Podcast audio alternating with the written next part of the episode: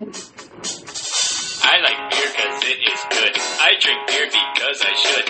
If there was a song to sing, I sing it and beer you bring. I drink beer when I am sad, cause the beer it makes me glad. Now there's nothing left to say, so let's go drink beer. Beer is good. Beer is good. Beer is good. And some. Beer is good, beer is good, beer is good. Let's go drink some beer. What's up, people? This is Mike And some. and Me. Me is Chelsea. one of our silent partners. Um, she's here just to make sure she keeps track of all the swear words that we say that get donated to the uh, Mike Has a Drink Christmas party.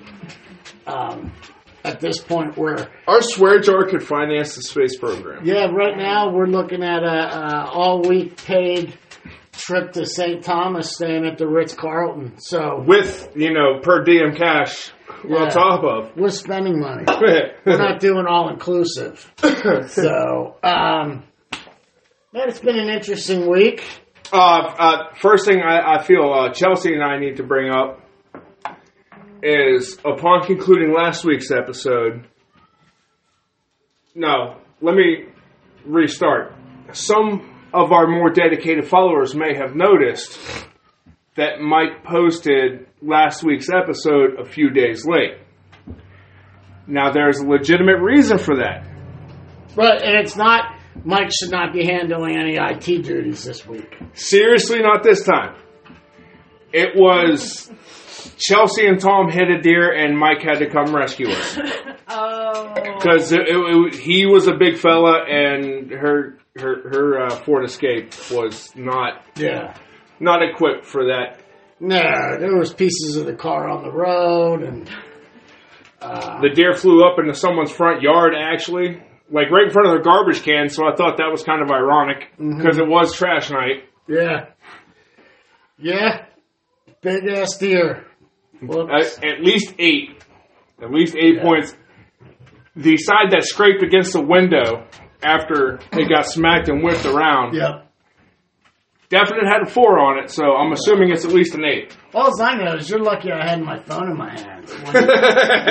You know what I mean? Because we all know that like the ringer is never on on my phone. right. It's always on do not disturb.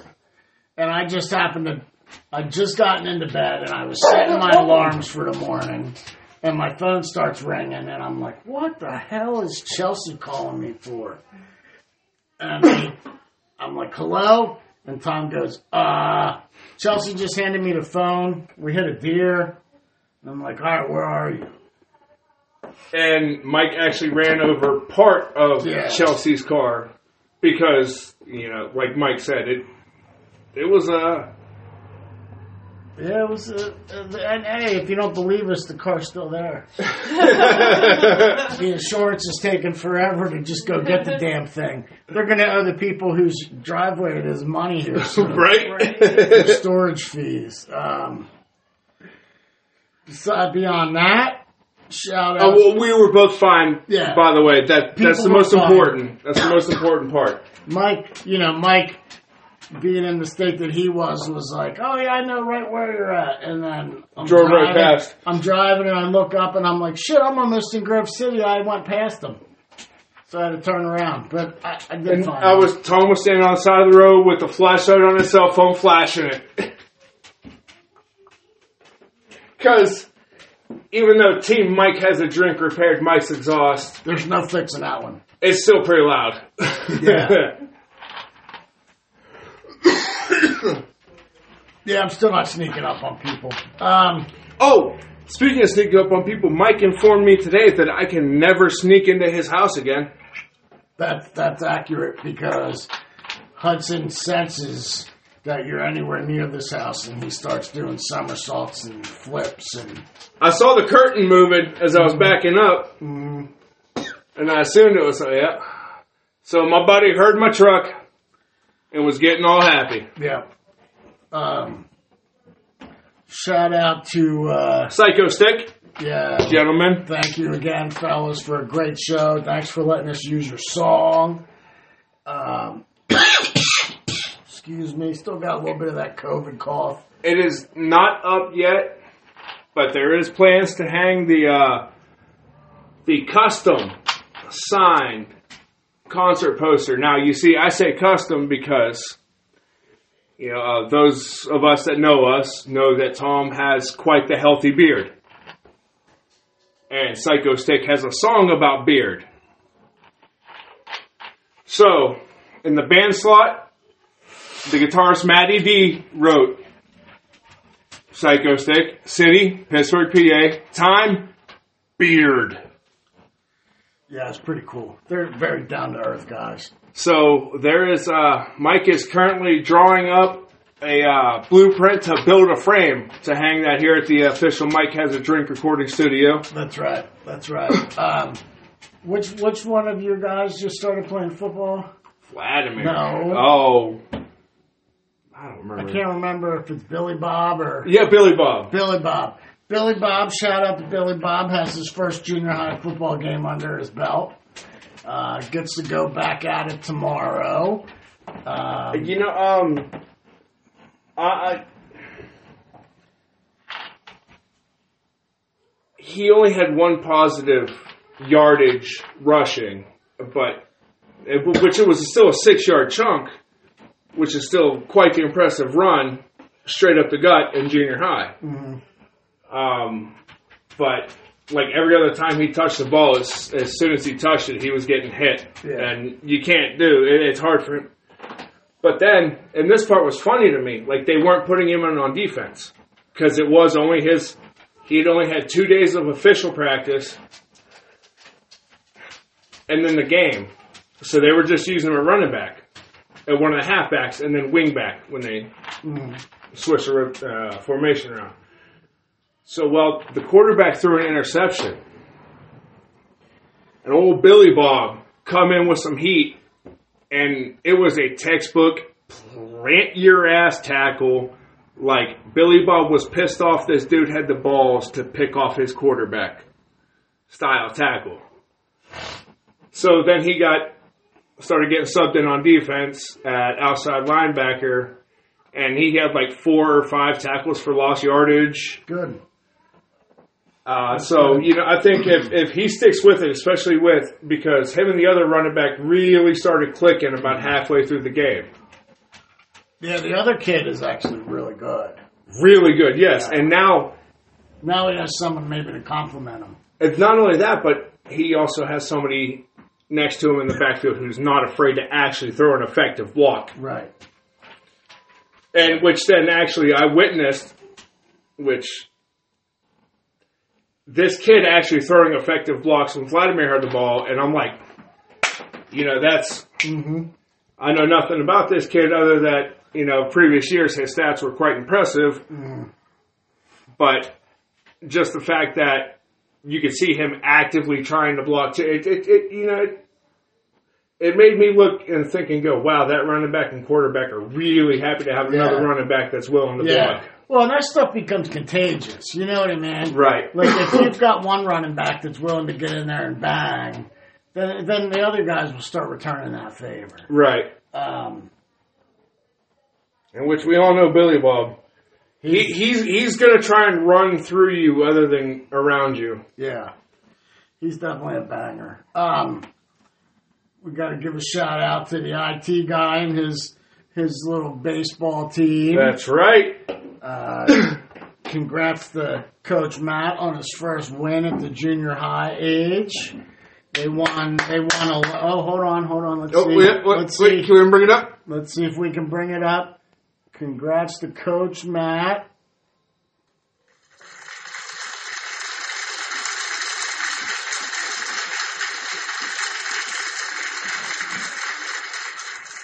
See that? We're high class now, people. High class. We're figuring this out. Hopefully that g- comes across on the. I, re- I really hope we're not the only ones hearing Yeah. it. In our, in our listening audience is like, Yeah. the fuck are these guys talking about? So they they won eleven to one through a two hitter. Uh, I, you, I heard the IT guy did pretty impressive on the mound. he did he did well. He, of course, you know the IT guy is the one that gave up two of the hits and the run, but um, overall, man, he looked solid. Pitched three innings.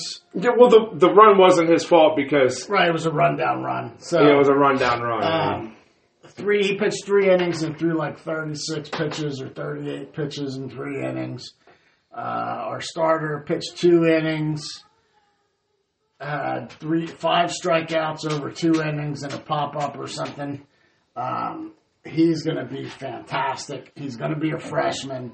The kid is going to be legit. He's a lefty. His ball moves like one that I have not seen move in quite some time. Um, Now listen, uh, around here, coming from Mike, that that actually has you know some salt to it. Like that actually has some some weight with it. I should say some yeah, some bearing with Yeah. it. Like at, like any baseball camp or something, Mike starts talking, other coaches start listening. Like so, when Mike says something about like that, then this kid's gonna do something. Well, thanks for the compliment there, Tom. I don't know if that's completely true, but um, I've been around it long enough that you recognize stuff. um, so yeah, so it was a good good weekend for baseball, good weekend for football. Um, shout out to my uh, to my guys in uh, green the Philadelphia Eagles. Big win last night. Smashed the freaking Vikings. Couldn't have made me happier. What was the final on that? Um, I believe it was twenty-four to seven. I might I might have missed some points at the very end of the game because I was wrestling with Hudson, to try to get him to go in his cage for bedtime. Um, and that's a prod- process. So um, next week we got we get the uh, Washington Guardians? Commanders, Oh, Commanders? Oh no, it's the Cleveland Guardians. Cleveland right. Guardians. You're right. I'm sorry. But, but you know, it's they're always gonna, they're always going to be the freaking Redskins. Me. I don't I don't care. They're the freaking Redskins. Um. So hopefully we kick their ass. We'll see what happens. Um. But you know, here we are. We're doing serial killers. I know. I know. If you listened to the episode last week, we mentioned that we were going to do my talk about my brother. Um. But I just I don't know. I don't. I feel like um, if I got upset from at my sister and my mom Right. for doing TV, going on and doing interviews for TV shows, that I sh- I, I just shouldn't bring it up here in this platform. You know, I respect it. Um, Uh, you know, Mike texted me that, and the what the hell did I send back? Like, right on, or yeah, yeah. good deal, or sounds good, or so, So, so we did switch, and you might you might notice Reggie is not with us tonight. Um, she's got some work stuff that she needed to get done, and she was a little behind schedule. Uh, Chelsea is with us, but she is surfing the internet on her fancy computer that has like a Apple thing on it. Um, you know, she's bougie like that. So, uh, let's see. I just got a text message. Okay, that's. Oh man, I just heard from my boy Keith. He's coaching football for the first time and he's loving it. Good for you, Keith. shout out to Keith. Good for Good you, for man. man. Keith, Keith, and I, I've been friends with him since sixth grade. I was the best man at both his weddings. Second wedding is the keeper for him. She's a great girl. Um. Anyways, hey, look. So back to our topic. We're on serial killers. We're talking about Theodore Robert Cowell. That's right. You may know him as Ted Bundy. Um, but the, See, I, I, I had to throw the real name there. yeah, I like that you did that. So um, he he becomes Bundy, Bundy, later yeah. through adoption. Yes. yeah very early in the into his life. But um, let's uh, let's let's let's hear it for him. Ted Bundy. If you hit the right one. So, um, the IT guy is not here, so if yeah, that would have so been the wrong it. button, We're winging it, you know. It's that would have been from terribly hilarious, and I'm, Yeah. I might have had one of the deep down laughs. It was, it. I was a little nervous actually. Um, so look, this dude, born November twenty fourth, nineteen forty six. Uh, his mom was not married. Now there is some confusion on his father. Yeah. Uh, some reports state that it is salesman and Air Force vet Lloyd Marshall. Um, some family members believe that he was actually the product of incest, but that apparently was proven wrong in 2020 by psychiatrist Dorothy Otnow Lewis via DNA testing. Yeah. So he definitely was not the product of incest. That doesn't say that it didn't happen. Right. Right. It didn't mean that she was not being sexually abused because she definitely got out of the house at a pretty young age. Yeah. Um, so Mr. Mr. Bundy was uh, obviously a serial killer. Oh, and, and that was in Burlington, Vermont. yes. At the Elizabeth Lund Home for Unwed Mothers. Yes. Yes. Which is shame. Shame on you. Right. Shame on you. It- It's a hellfire and brimstone kind of.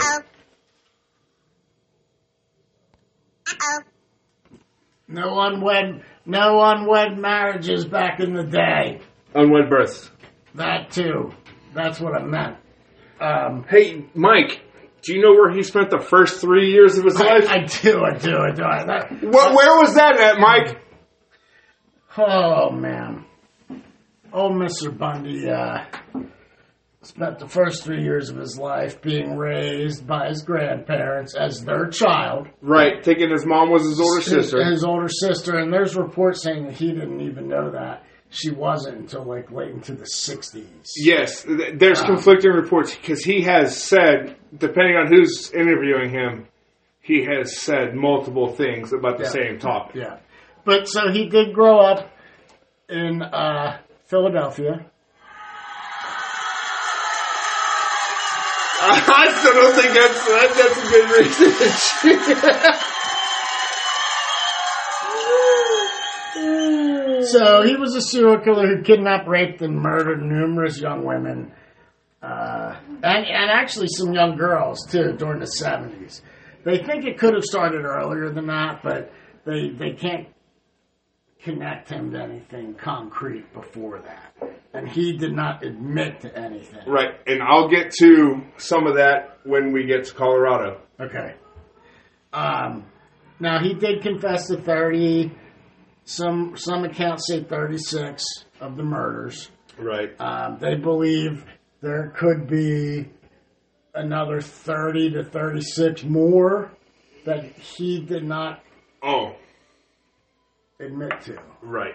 Um, I'm sorry, I just glanced down at my notes and noticed something else from his early life that I forgot to bring up.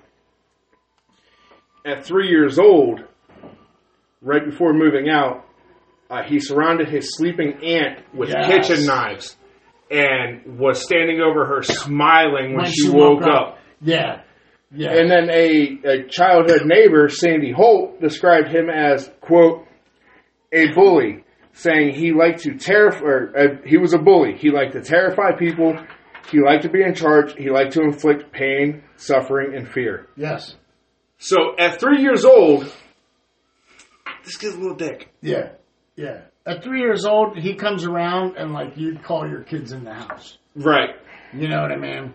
Um, there's some other ones like Ann Rule, who who who wrote Was a- actually a friend of Yeah, she knew him. They worked together. Um, and she wrote a book called The Stranger Beside Me. I've read that book. I don't know if you have. No, I have not. It's a fantastic read. Um, but she says that he's a, he was a sadistic sociopath who took pleasure from other humans' pain and the control he had over his victims to the point of death and even after Even after. Yep. because then we'll get into it more. But he um, he uh, He, he didn't mind uh, cold packing, as yeah, they say. he would revisit his victims. So, and he once described himself as the most cold-hearted son of a bitch you'll ever meet. Yes. Um, let's see what. Uh, I actually have about Johnny Bundy. Okay, we'll get to him. Okay. We'll go there here in a second. But All right. um, uh, Polly Nelson, who was a member of his last defense team, agreed with that statement. Yes. Said, uh, Ted, she wrote, was the very definition of heartless evil. so it's like a a perfect storm, a perfect serial killer storm, right?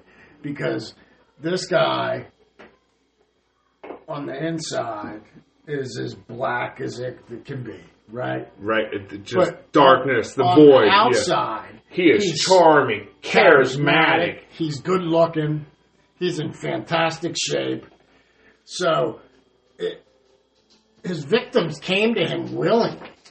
You, uh, it, well, there were obviously because yes, he was, you know, very charming and very handsome, but he would uh, typically approach victims alone, Mm-hmm. either feigning injuries or dressed up as a cop, Right. which automatically instills. Safe. I'm safe. So, all right. So, when he's young, Asterisk.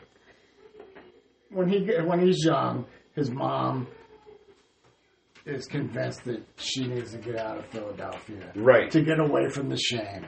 So they moved to uh, Tacoma, Washington, I believe, is where he went.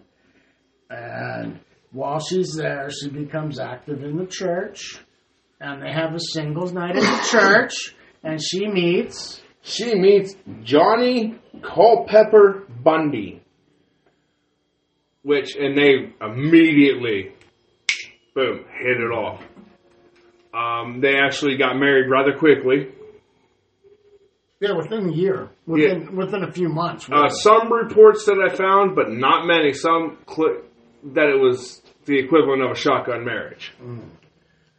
But that cannot be confirmed. That's just what a few of the websites I stumbled across found Yeah. said. and they get married, and he he adopts Ted. Which, they, and then they had four biological children themselves. Right.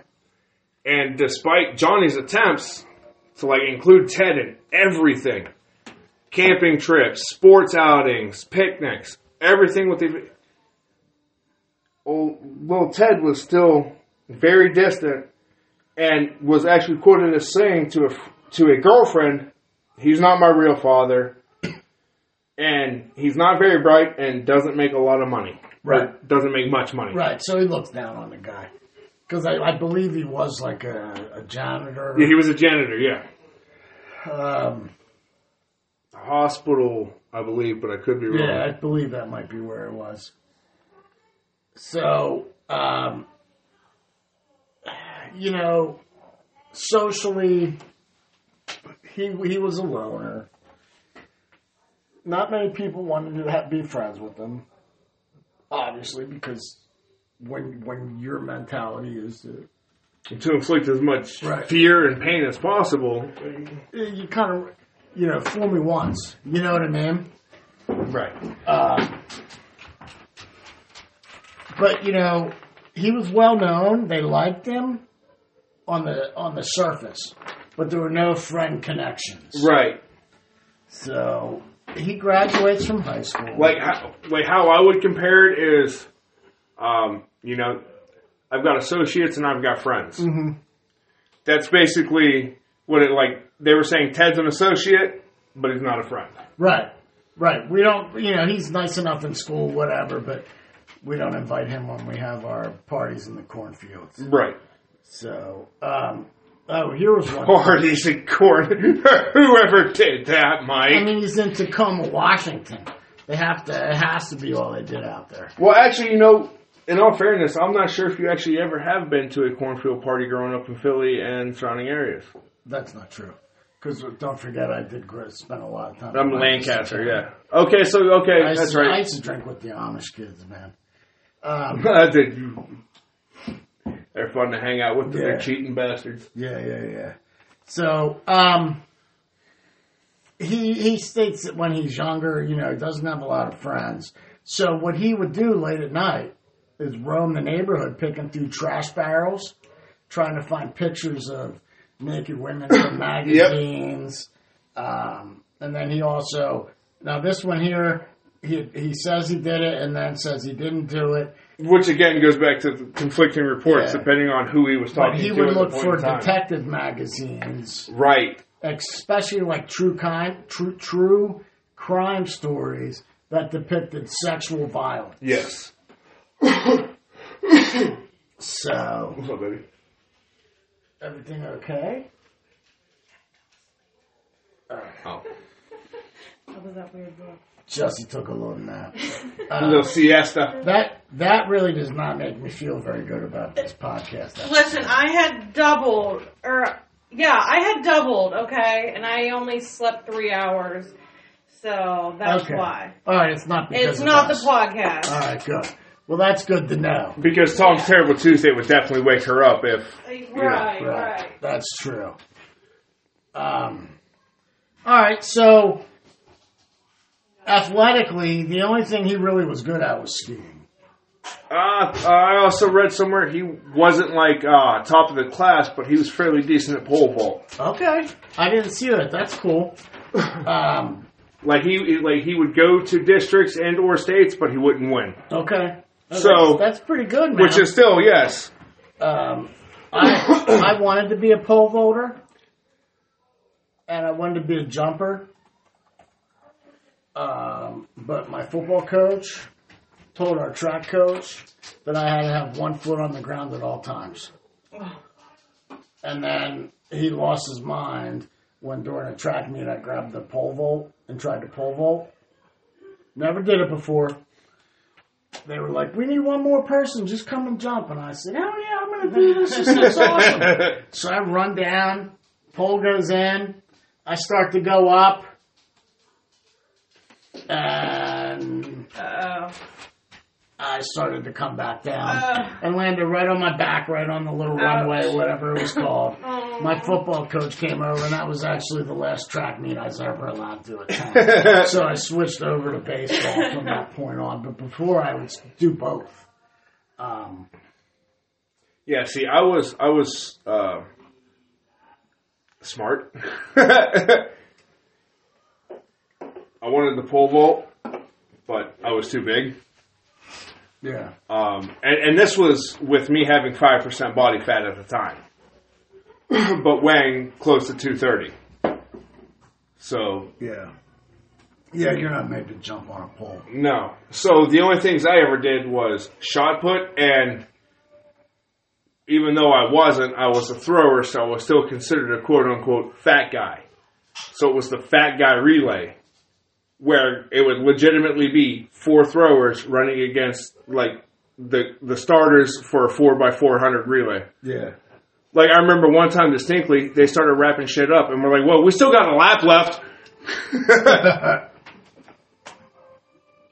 Yeah, I um, I did the 100, the 200, and then the, the four by one relay.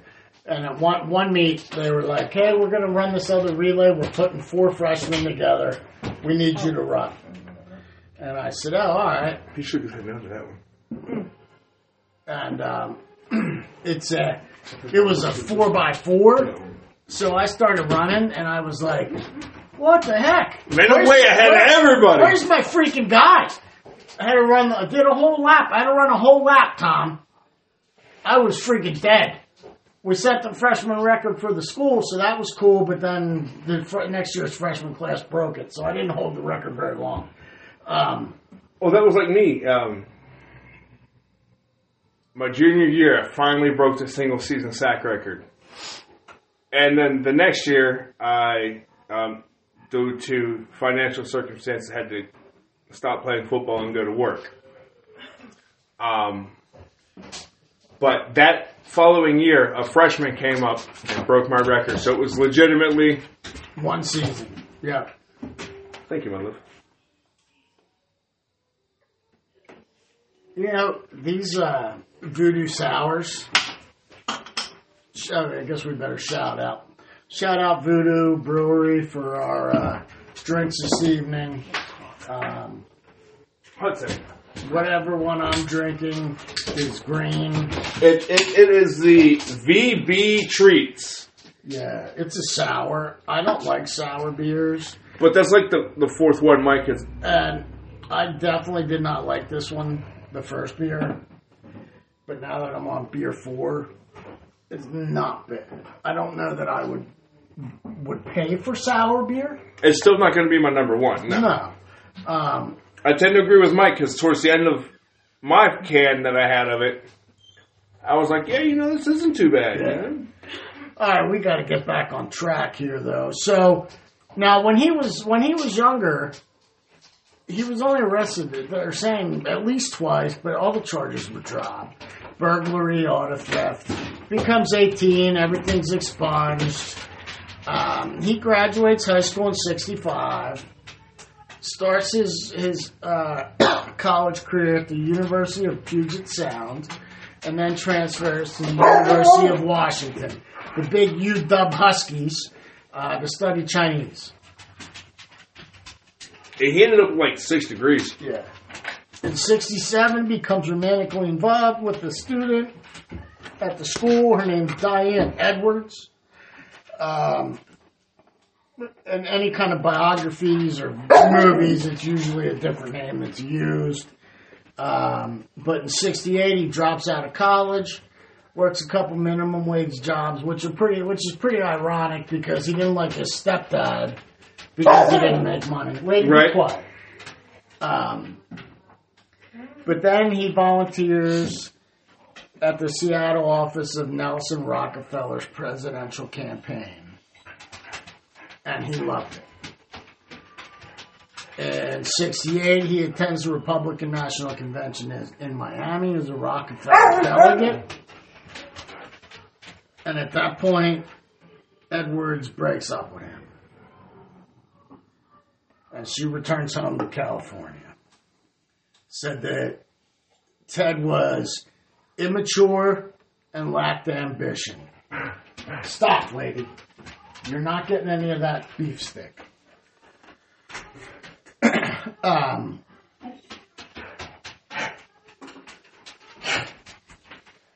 Um, you know, I, I have.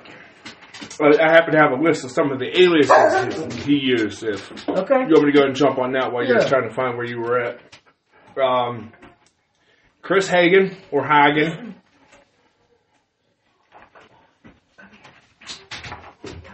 Kenneth Misner. I, I can't read my own handwriting. How terrible is that? Officer Roseland. Richard Burton. Campus Killer, which wasn't, he didn't call himself that. The paper did. So. Lady, you need to go lay down. And Rolf Miller. Interesting. All right, so she breaks up with him. He's a little bit lost at this point. Right. He's devastated. Goes to Colorado, then goes and visits some relatives in Arkansas. Goes to, back to Philly, enrolls for a semester at Temple University. Go Owls. Uh, Yeah, lady said so too. and then it's believed that around this time he went up to Burlington and and was and looked up the records and discovered that his sister really is his mom. Right. Which, for a dude already on the edge, Yeah. like that, that, that is the pure definition of catastrophic. Um, so by the fall of '69, he's he's back in Washington. He meets Elizabeth Kloepfer. Clofer. Yes. I don't know how to say it, but she was a single mom from Ogden, Utah, who happened to be working as a secretary at the University of Washington School of Medicine. And they stay in an on again, off again relationship well into his incarceration the first time in, in 1976. Um, he became a father figure to his daughter, who was three years old when they first started dating and he was in her life until she was about 10. Um, now, as an adult, the daughter, her name's Molly, wrote that beginning at the age of seven, Bundy was abusive or sexually inappropriate with her. you know, and that that had that had always been like a big curiosity of the investigators and you know um, even like quote unquote investiga- amateur investigators like ourselves with Right. researching for this. Right, like, because um, if you watch any of the movies on him, and I, I, I believe it was the, the Netflix one where that where Zac Efron was Ted Bundy. I'm not I, sure. and I, you may not have seen it, but there was a point where she was like, "Oh my gosh, like I'm so scared for Molly to be out going to her friends. What if the killer gets her?" And he was like, "Oh no, she's safe. The killer won't touch her." So You know, at, at the I can I can see both sides of that because at the time, like as her, I could see that as him trying to be comforting, being like, mm-hmm. "No, babe, no, Well- listen, you know." when He's, she, yeah, and then when she found out that he was Well- the killer, Yeah, but she actually, believe it or not, it called in multiple times. Once the description started going Right. around, she caught and reported him multiple times. The mom, um, and you know, again, and no one ever followed up. this goes back to every episode we've said the exact same thing. How many lives Yeah, could have been saved? yeah. Um. So you know he he's reeling from the the the breakup with Edwards. Things are good, on again, off again. He goes back to school. This time for psychology. Honor student. Professors, all the professors loved him. He took a job in 71 at Seattle Suicide Hotline Crisis Center. Yep. And that's where he meets Ann Rule. Which, which you know, if you think about it, is pretty ironic. Yeah. Here he is on the phone saving people's lives. Just to go take them. Yeah, to take someone else's. Um, Well, okay, okay, I get it now. He didn't want them to take their own lives because he wanted to take them. well, he didn't kill them. Well, I know, but But yeah, no. But I, I feel like that was part of his power. It was a power move. Like, I'm going to save their life. La- Lady's about to end up in a cage tonight. Better. Um, so he starts working on some different campaigns to try to get involved in politics. Um, in 1973, he runs back into Edwards, and she was amazed that he's now transformed himself from this no ambition, lazy guy to going around traveling with politicians. And it was like,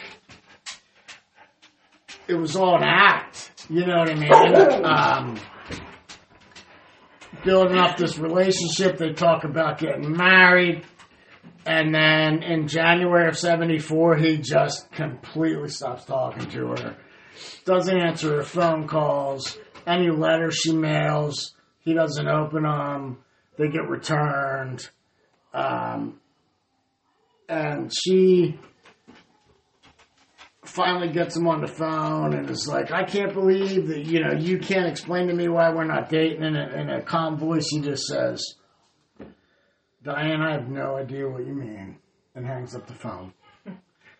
Um, and and he later says, I just wanted to prove to myself that I could have married her. Oh, jeez. So we get to the point now. He's in law school. He starts skipping, skipping classes, and by April of this year, he doesn't even go to anything. He's out of school, dropped out, and young women begin to disappear in the Pacific Northwest. So his series is series of murders really occur in three phases.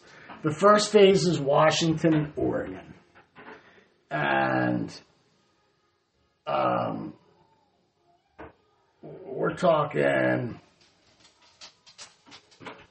1971. They think that maybe he could have took his first one. He said that when he went to visit family in 69, he killed someone in Ocean City, New Jersey, but then later denied it. Said um, it was a little bit later, it was Atlantic City, and then he denied it again. So we are now in 1974. He's 27 years old.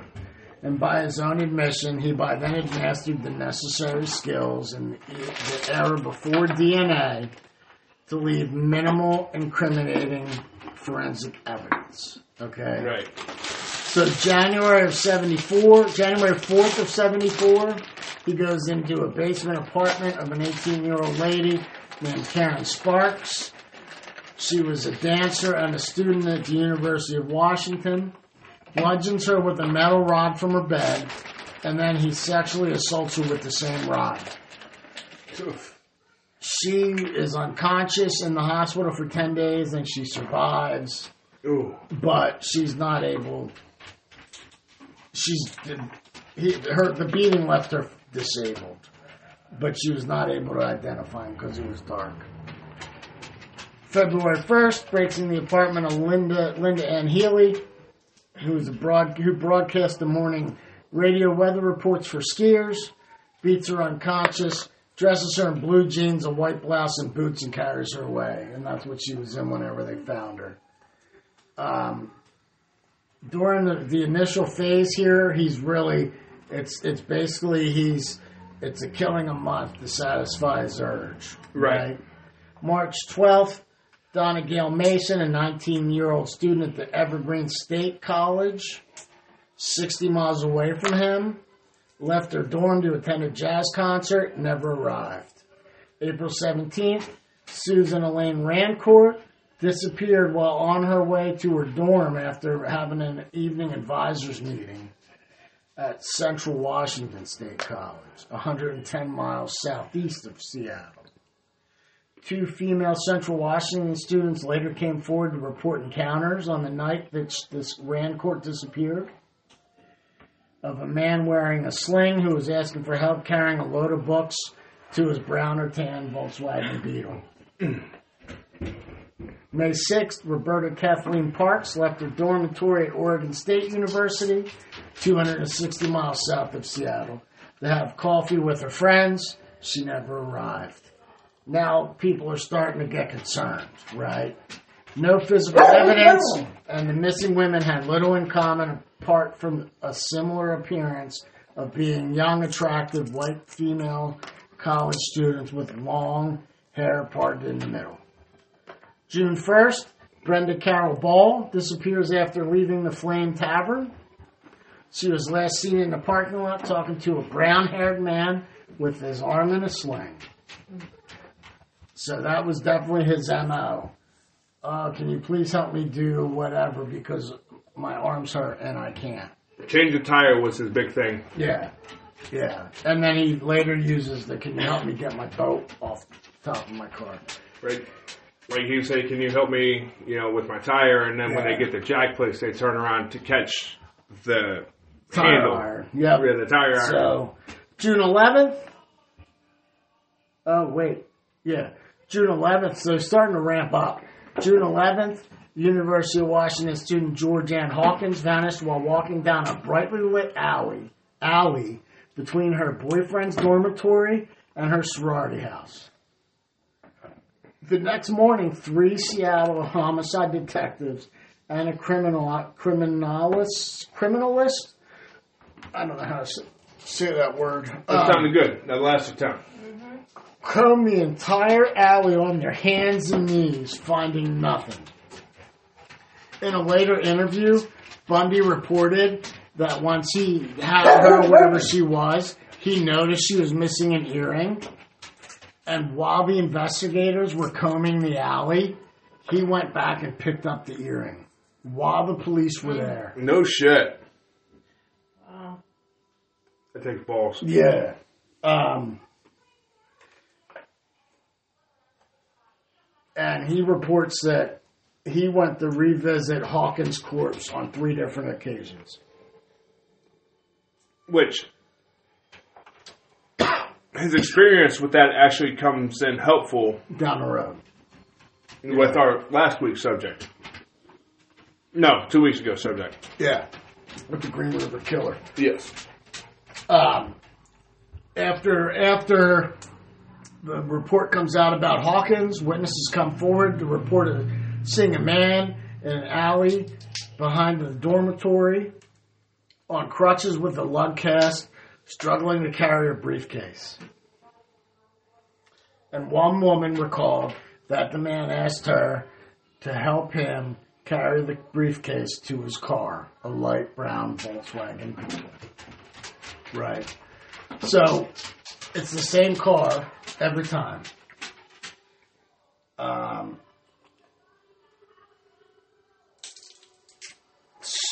so people are starting to panic.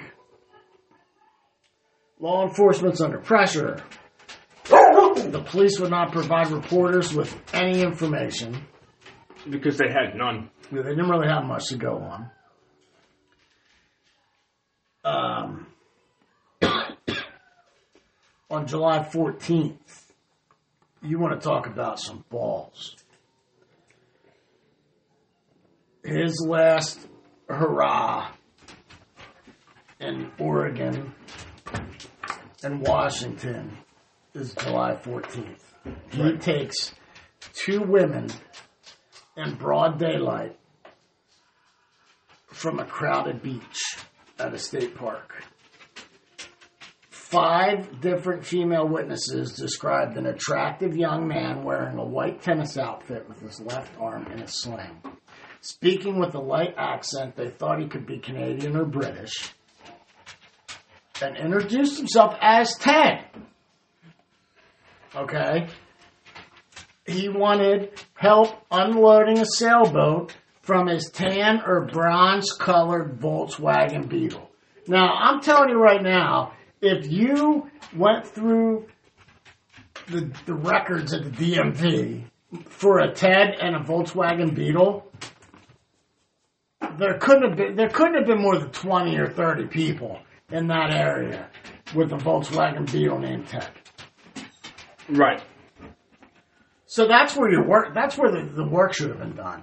They should have rounded up every single Ted and brought them in. It doesn't happen. Four refused.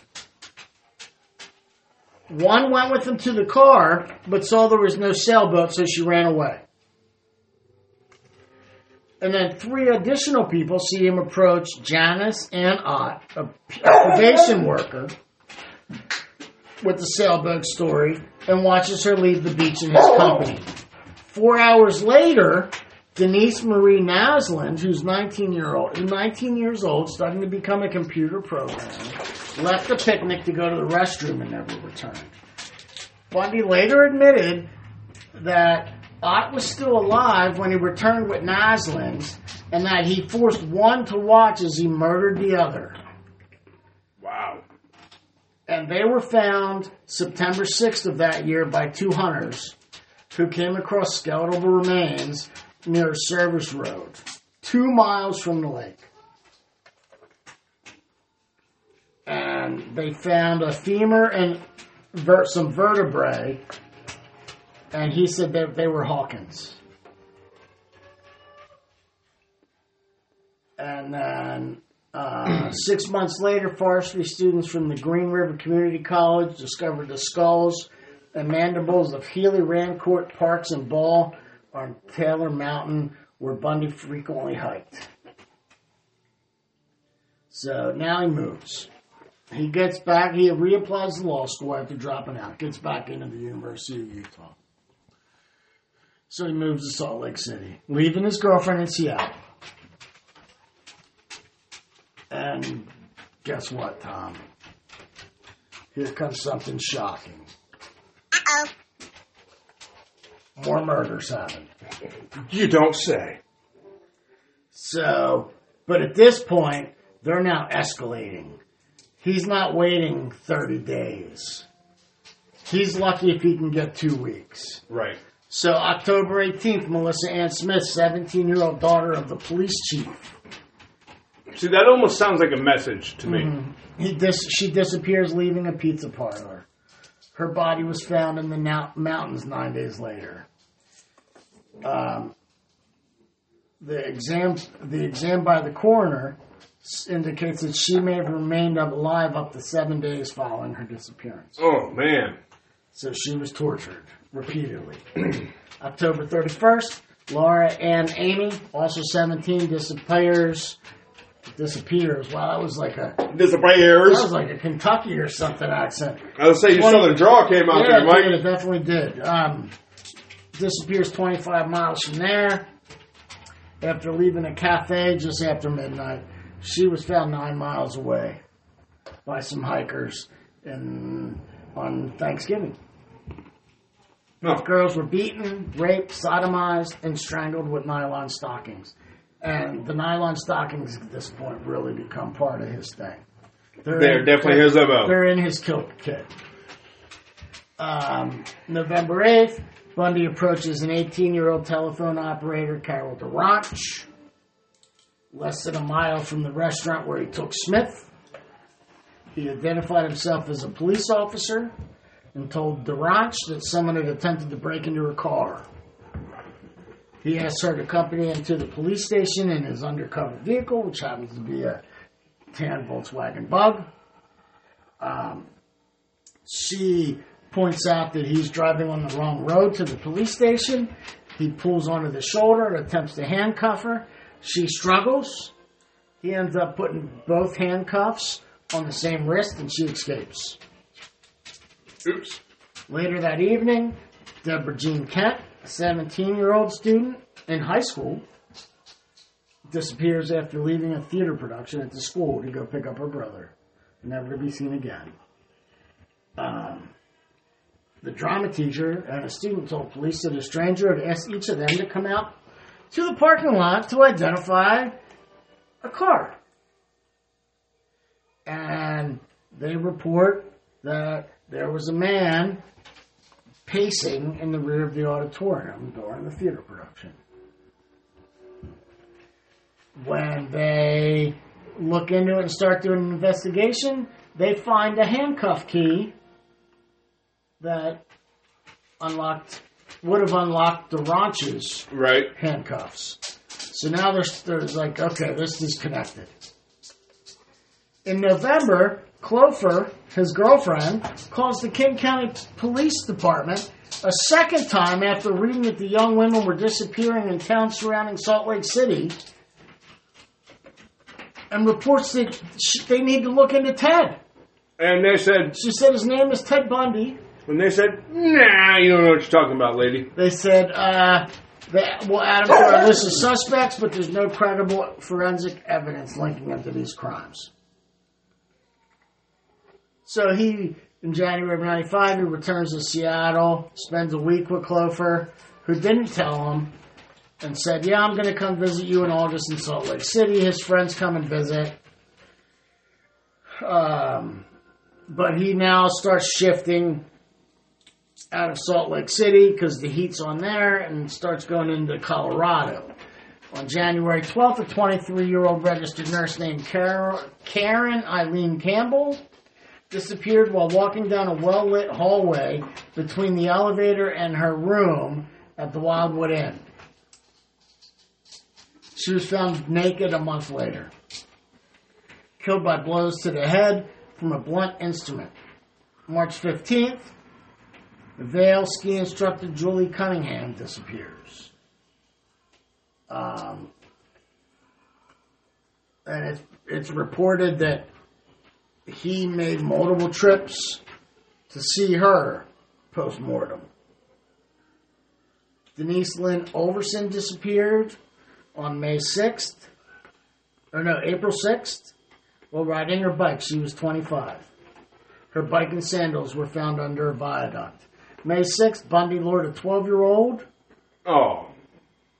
As if it's not bad enough. Yep. From in a from I in a school from, from a high school student from Idaho. He drowned her in his hotel room. Um, he gets some visitors, so there's he goes for a little while without any kind of killing. He's back. All the doors are shut up there. Uh, I think it was Hudson jumping on the bedroom door upstairs. Oh, okay. June 28th, Susan Curtis vanishes from BYU. Brigham Young. Her murder became Bundy's last confession, tape recorded moments before he entered the execution chamber. The bodies of Wilcox, Kent, Cunningham, Oliverson, Culver, and Curtis were never recovered. Okay, so now I think it's perfect opportunity for terrible Tuesdays with Tom right now. Before we talk about the escapes. Okay. Okay.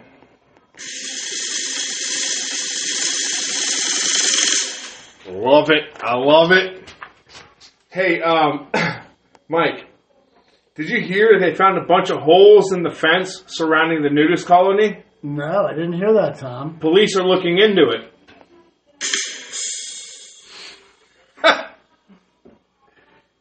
All right. Okay. I get it. I get it. This one is Chelsea approved. Okay. Mike, 98% of people have admitted to masturbating in the shower. The other 2% sing. What do they sing? I don't know. What are they saying? I didn't think you'd fucking know.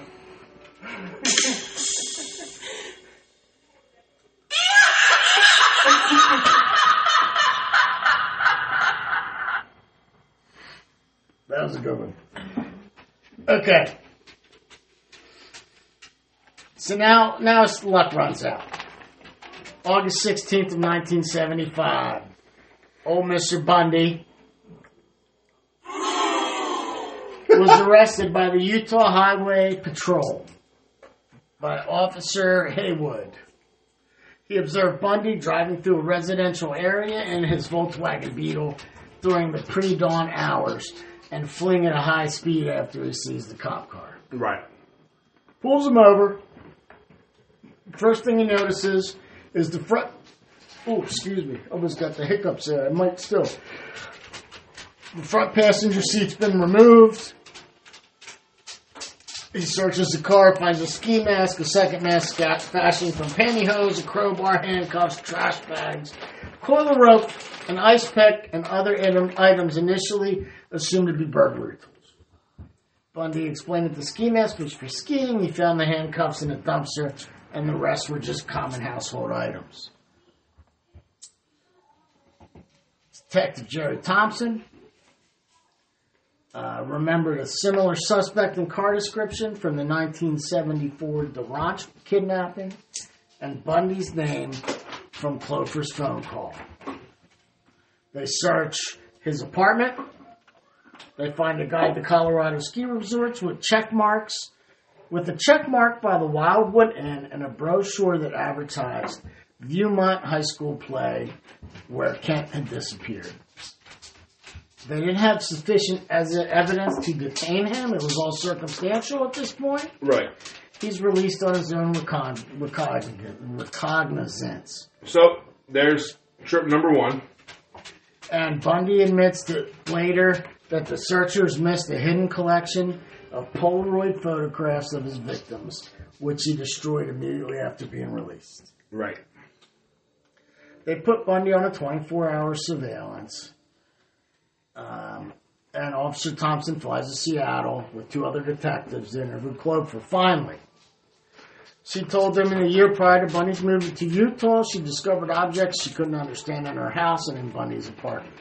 These items included crutches, a bag of plaster of Paris that he admitted to stealing from a medical supply house, a meat cleaver that was never used for cooking, surgical gloves, an oriental knife kept in a display case, uh, and women's clothing, a, a sack full of women's clothing. Um, he kept a lug wrench taped halfway up the handle in the trunk of the car, another Volkswagen Beetle, which he often borrowed for protection.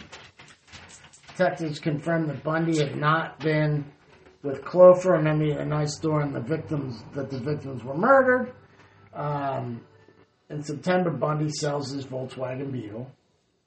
Police impound it. FBI technicians dismantle it and search it. They find hair samples matching Campbell's body. They also find microscopically indistinguishable strands from Smith and Durance. October 12th, he gets put into a lineup. DaRonch immediately identifies him as Officer Roseland. That gives them enough evidence to charge him with aggravated kidnapping criminal attempted criminal assault. Freed on fifteen thousand dollar bail paid by his parents. But he becomes like a major suspect in all these Yes. other states Yes. unsolved murder cases that are like they're you know like Mike alluded to on the Green River episode of you know they police stations didn't have the communication network back then that they have now.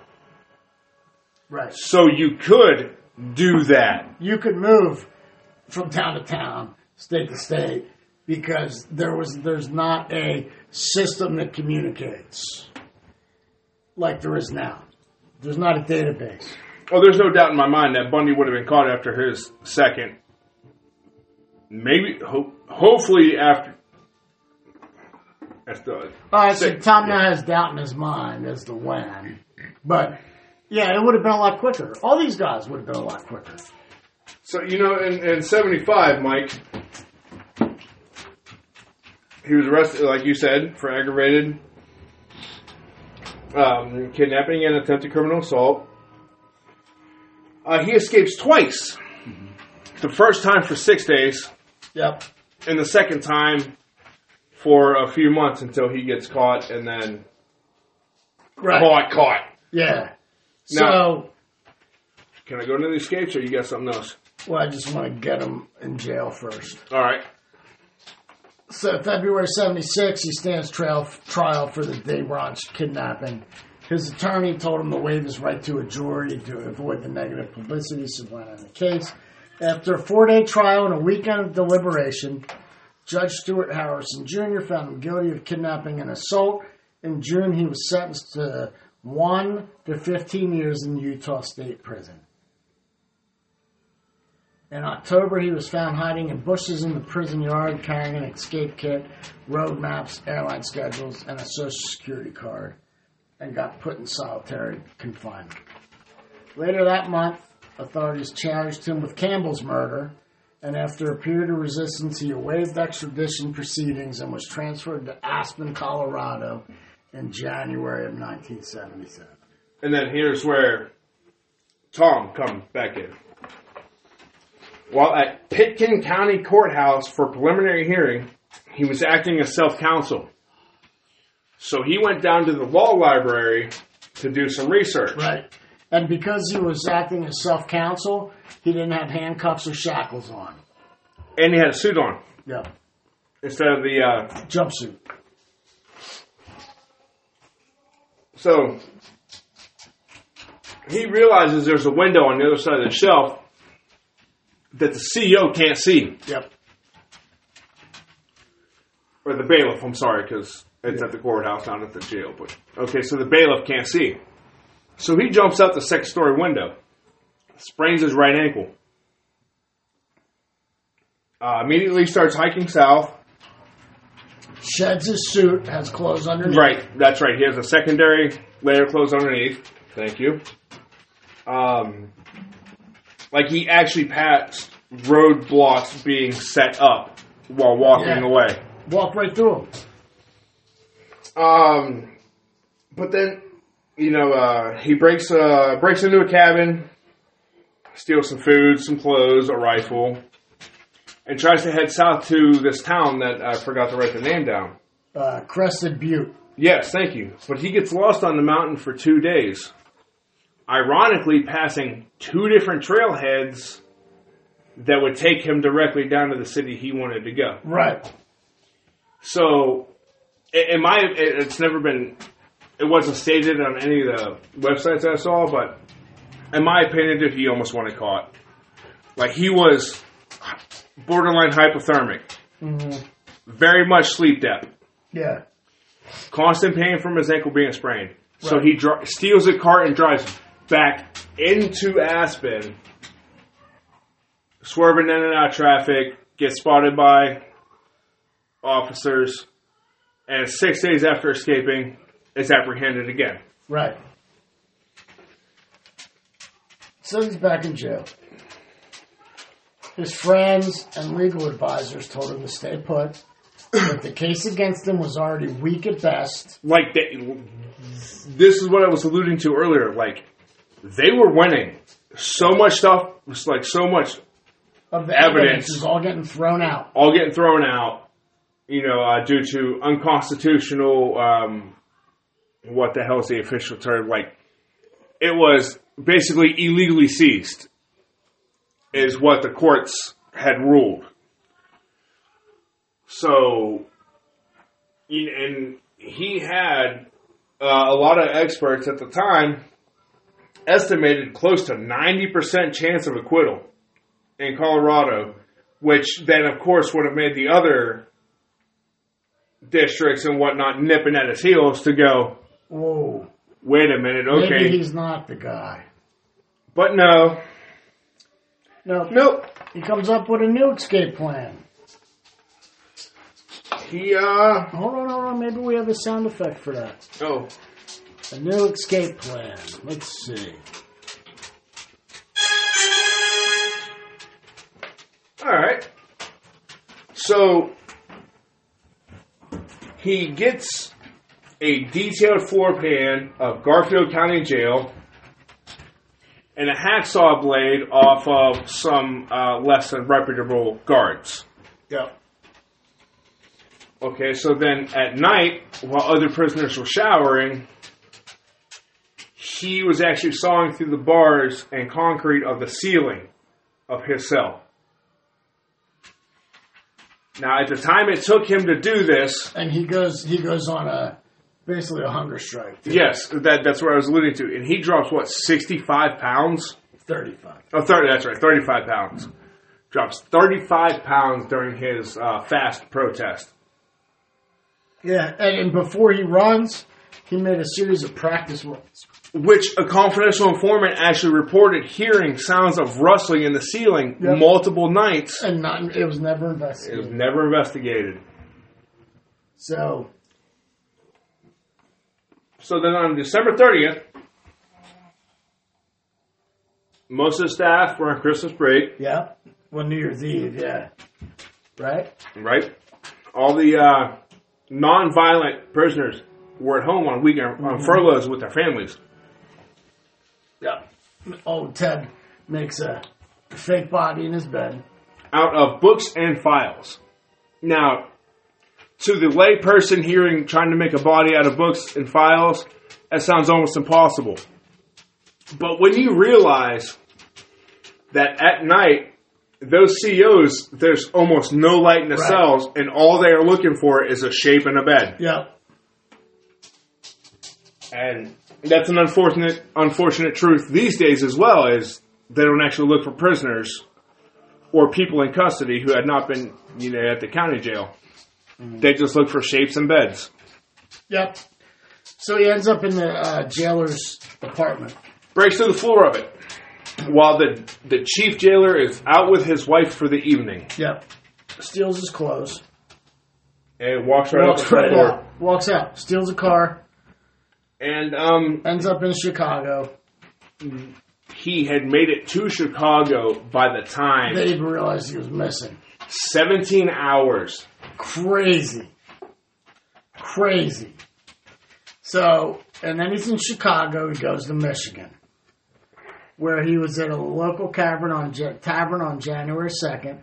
Five days later, he steals a car, drives to Atlanta, where he gets on a bus and drives to Tallahassee, Florida, on the morning of January eighth. He stays in a hotel before he rents a room under the alias Chris Hagen. right near FSU, Florida State University. Shout out, Go Gators. That's right. Stay out of the swamp.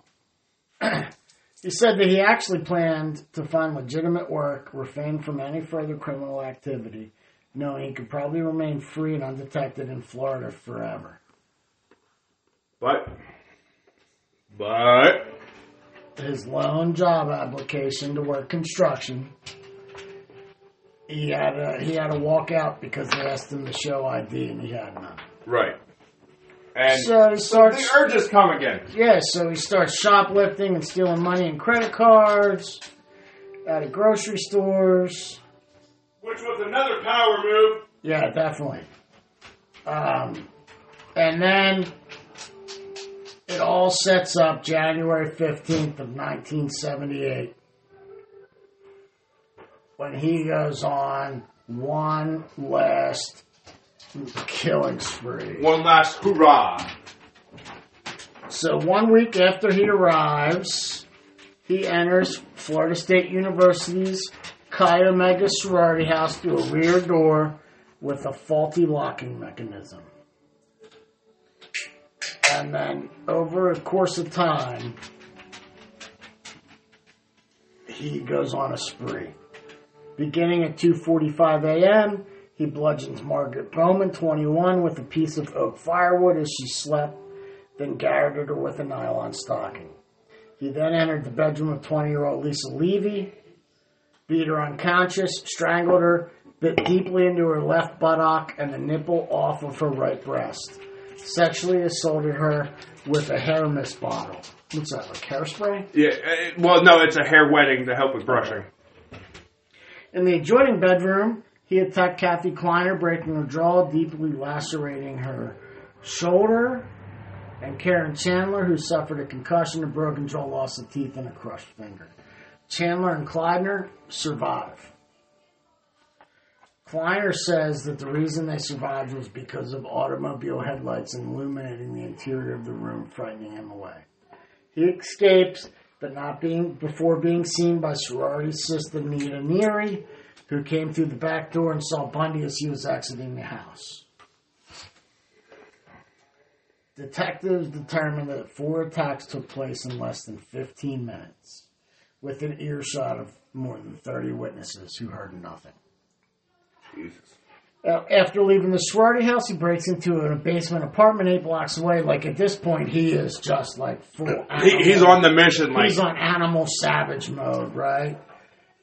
like I'm going till I'm done. Yeah. Like I'm going till this is in a one way for me, and I'm trying to find the express route. Yep. Um, he breaks into Cheryl Thomas's house, dislocates her shoulder, fractures her jaw and skull in five places.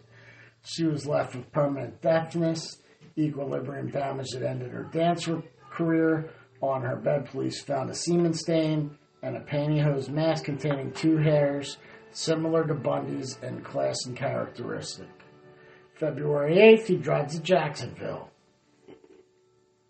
In a parking lot, he approaches 14 year old Leslie Parmenter, Again, the daughter of Jacksonville's police department, chief of detectives. you know, uh, but I'm not I not. feel like that I'm not 100 percent sure he like. that one was a coincidence. I think. you, you don't think it was a message? I mean, I don't know. He's only been in Florida for a few days, right? All right, that's fair. That's fair. I mean, if, but if it's a coincidence, it's uh, It's a hell of a coincidence. yeah. So he identifies himself as Richard Burton, fire department, but retreated when Parmenter's older brother arrived and confronts him. Uh, that afternoon, he backtracks 60 miles to Lake City, Florida. 12 year old Kimberly Diane Leach was summoned to her homeroom by a teacher to retrieve a forgotten purse. She never returned to class. Seven weeks later, after an intensive search, her partially mummified remains were found in a pig farrowing shed at Suwannee River State Park. She appeared to have been raped and then killed by neck lacerations. On February 12th, with insufficient cash to pay his overdue rent and a growing suspicion that police were closing in on him, Bundy stole a car, fled Tallahassee, driving westward across the Florida Panhandle. Three days later, at around 1 a.m., he was stopped by a Pensacola police officer, David Lee, near the Alabama line after once and warrants check showed his Volkswagen Beetle was stolen. There he is in a He took beetle another again. beetle. When he was told he was under arrest, Bundy kicked Lee's legs out from under him, took off running. Lee fired two shots, then gave chase and, chase and tackled him. The two struggled over Lee's gun before the officer finally subdued and arrested Bundy. In the vehicle were three sets of IDs belonging to female Florida State University students, 21 stolen credit cards, and a stolen TV. Also found were a pair of dark rimmed non prescription glasses and a pair of plaid slacks, later identified as the disguise worn by Richard Burton. As Lee transported his jail, his suspect to jail, unaware that he had arrested one of FBI's top 10 most wanted fugitives, he heard Bundy say, I wish you had killed me.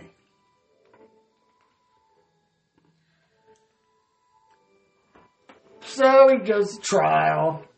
During the during the trial, he ends up Well, I missed it. But at one point, investigators find 12 decapitated heads in his apartment. yes, I, I, I missed when, when I should have thrown that in. yeah, That's I'm my not bad. sure where, but um, there was a pre-trial plea bargain that was negotiated, in which Bundy would plead guilty to killing Levi or Levy, Bowman, and Leach in exchange for 75 years in prison. They were unable to reach a deal. Um,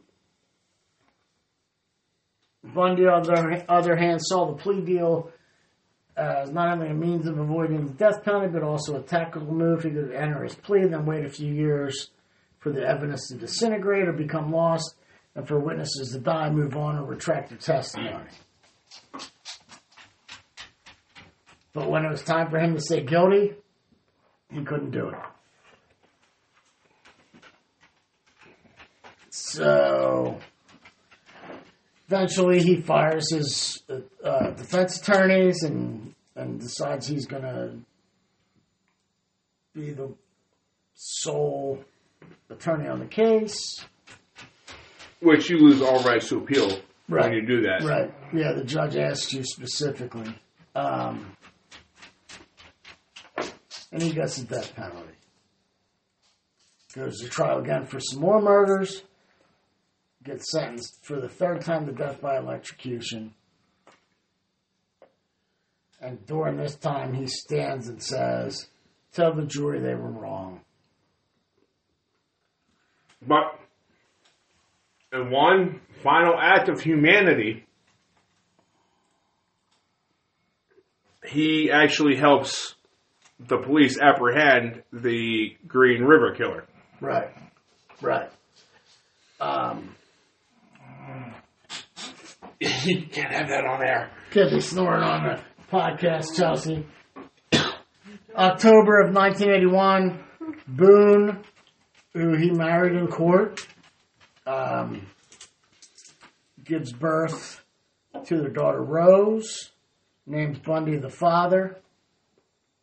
Even though there weren't conjugal visits allowed, uh, they pulled their money and they would bribe guards all the time. So he gets sent, like we said, to death. Goes on death row. Now he starts confessing to some things. Starts appealing, uh, filing appeal after appeal after appeal. After nine long years, Florida finally said, "All right, dude, shut up. Florida said you're out of appeal. You're done." He is issued a brief stay by the Supreme Court, but they reviewed everything and they said, no, we're going to reschedule this. Um, so July 2nd becomes the date that they announce that he's going to be executed. Files one last appeal. 15 hours before the scheduled July, July 2nd execution, the 11th Circuit Court of Appeals stayed it indefinitely and remanded the Chi Omega case for review. Finally, everything gets exhausted.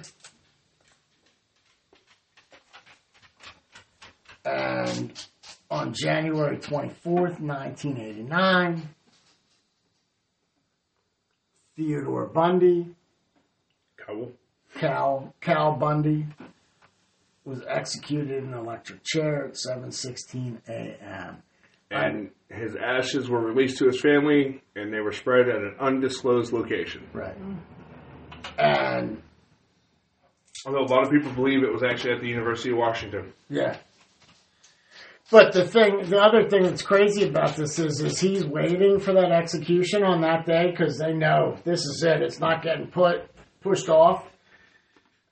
So many people gathered outside the prison, hmm. screaming "Fry, Fe- Fry, Ted Fry," and you know some different things like that. Dude, this is completely off subject, but one of my most favorite quotes in history is offender Charles Fry, or Charles French. I'm sorry, Charles French gets sentenced to death by the electric chair. And just before they throw the switch, he goes, "Hey fellas, how's this for a headline? French fries." Yeah. And so um, I know Oh, completely. hold on, hold on. So, um, you know, so he he dies. But looking back, he was like, if you compare him to some of the other guys that we've talked about, he was like unusually organized. He was calculating, used his knowledge of law enforcement. I said the only one I put up at his intelligence level at that you know around the same time frame would be the Green River. Yeah, because they both they both used their knowledge of the area to make sure that the bodies were dumped super far apart, so there couldn't be connections drawn. Um, They both planted fake evidence to throw investigators off. yeah, you know, Again, stuff you could never get away with nowadays Yeah. because of well, because there's cameras everywhere. not only that, but you know the law enforcement technology is quote unquote insane. Yeah. Um, just crazy. You know, it's just crazy that someone there could be someone that evil. But he was showing signs at like a, such a young age, Right. so it just makes you wonder.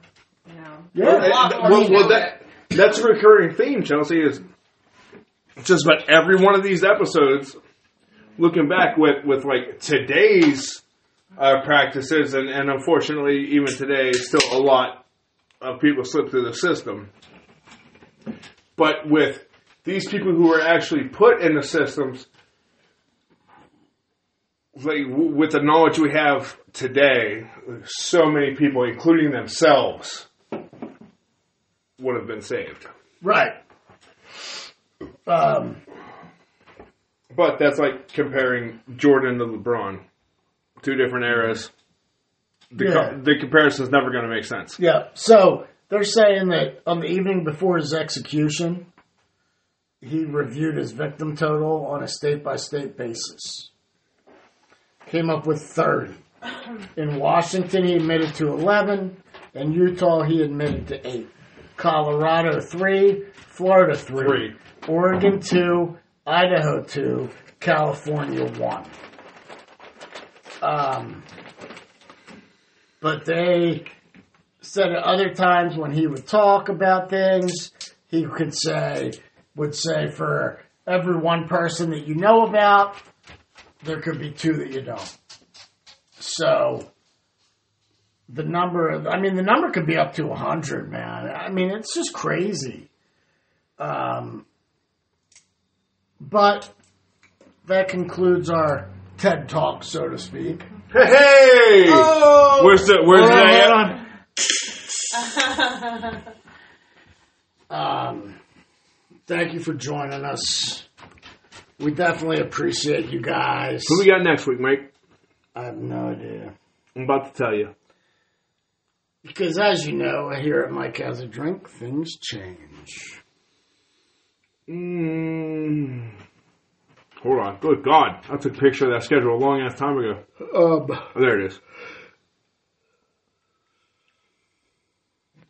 10, 9, 8, 7, 6, 5, 4, 3, 2, Oh, the um, the the music video, the uh, movie theater killer, in Colorado. the Colorado movie killer. Okay. Good one. Good one. I'm sitting there trying to figure out who the hell this dude is, and because his just his name's written on the schedule, and then it Yeah. yeah, it's the Colorado movie killer. Yeah, so that'll be awesome. That'll be another good one. Um, we are gearing up for our end of October Supernatural Yeah, episode. When we start running into some of the haunted, most haunted places in the world, in the U.S., in Mercer, I feel like my house probably is on the, the basement of my house is on the list. Um, oh no, seriously. and wherever Chelsea works is on the list. like she sent me a video that I just showed to Mike before recording of a rocking chair just rocking all by itself, no wind, no nothing. Yeah, insane. I was like, uh, not going there. I mean, although in all fairness, theoretically, nursing homes and hospitals would be the two. I mean, it would make sense. It would make sense. Places like big Civil War towns, it would make sense. Dude, Gettysburg. Yeah. I heard so much shit when I was there for Bike Week in 08. Yeah. Like Um, waking up to the sounds of a battle, asking people where's the reenactment. Yeah. No, no, there's No, no, reenactment. nothing. Yeah, it's just every day here. That's just that's just what you hear. Yep. So, You get used to it after a while. Mm-hmm. By the end of Bike Week, you'll be sleeping through it. yeah.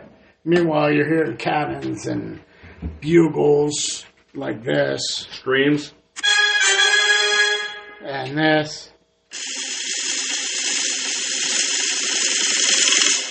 And then this. Out! No, no, no, no, no, no, no. I would have gotten away away with it if it was like for you kids in that dog. Meddling kids. Yeah. Um. So look, like always, we need to check out with with some reminders. Give us a like on our Facebook page. You want to come on the show? You got an idea for a topic? You want to tell us we're idiots? And, and uh, Mike has a drink at gmail.com. Like Reggie found out, people do respond when you send an email. Um, Boom. take that. Follow us on TikTok. Uh, We didn't post a video this week, though. no, we didn't, but it happens. We were busy this week. Um, put your shopping carts away so Tom can have a stress-free day when he goes to county market. Not just County Market. Um, and Hey, I love you people. I gotta go. Tom's out of here. And uh, on that note, Reggie, we hope you're on next week. Tom will be uh, out and about on location, so we'll have to connect with him somehow. But besides that, people, have a great week.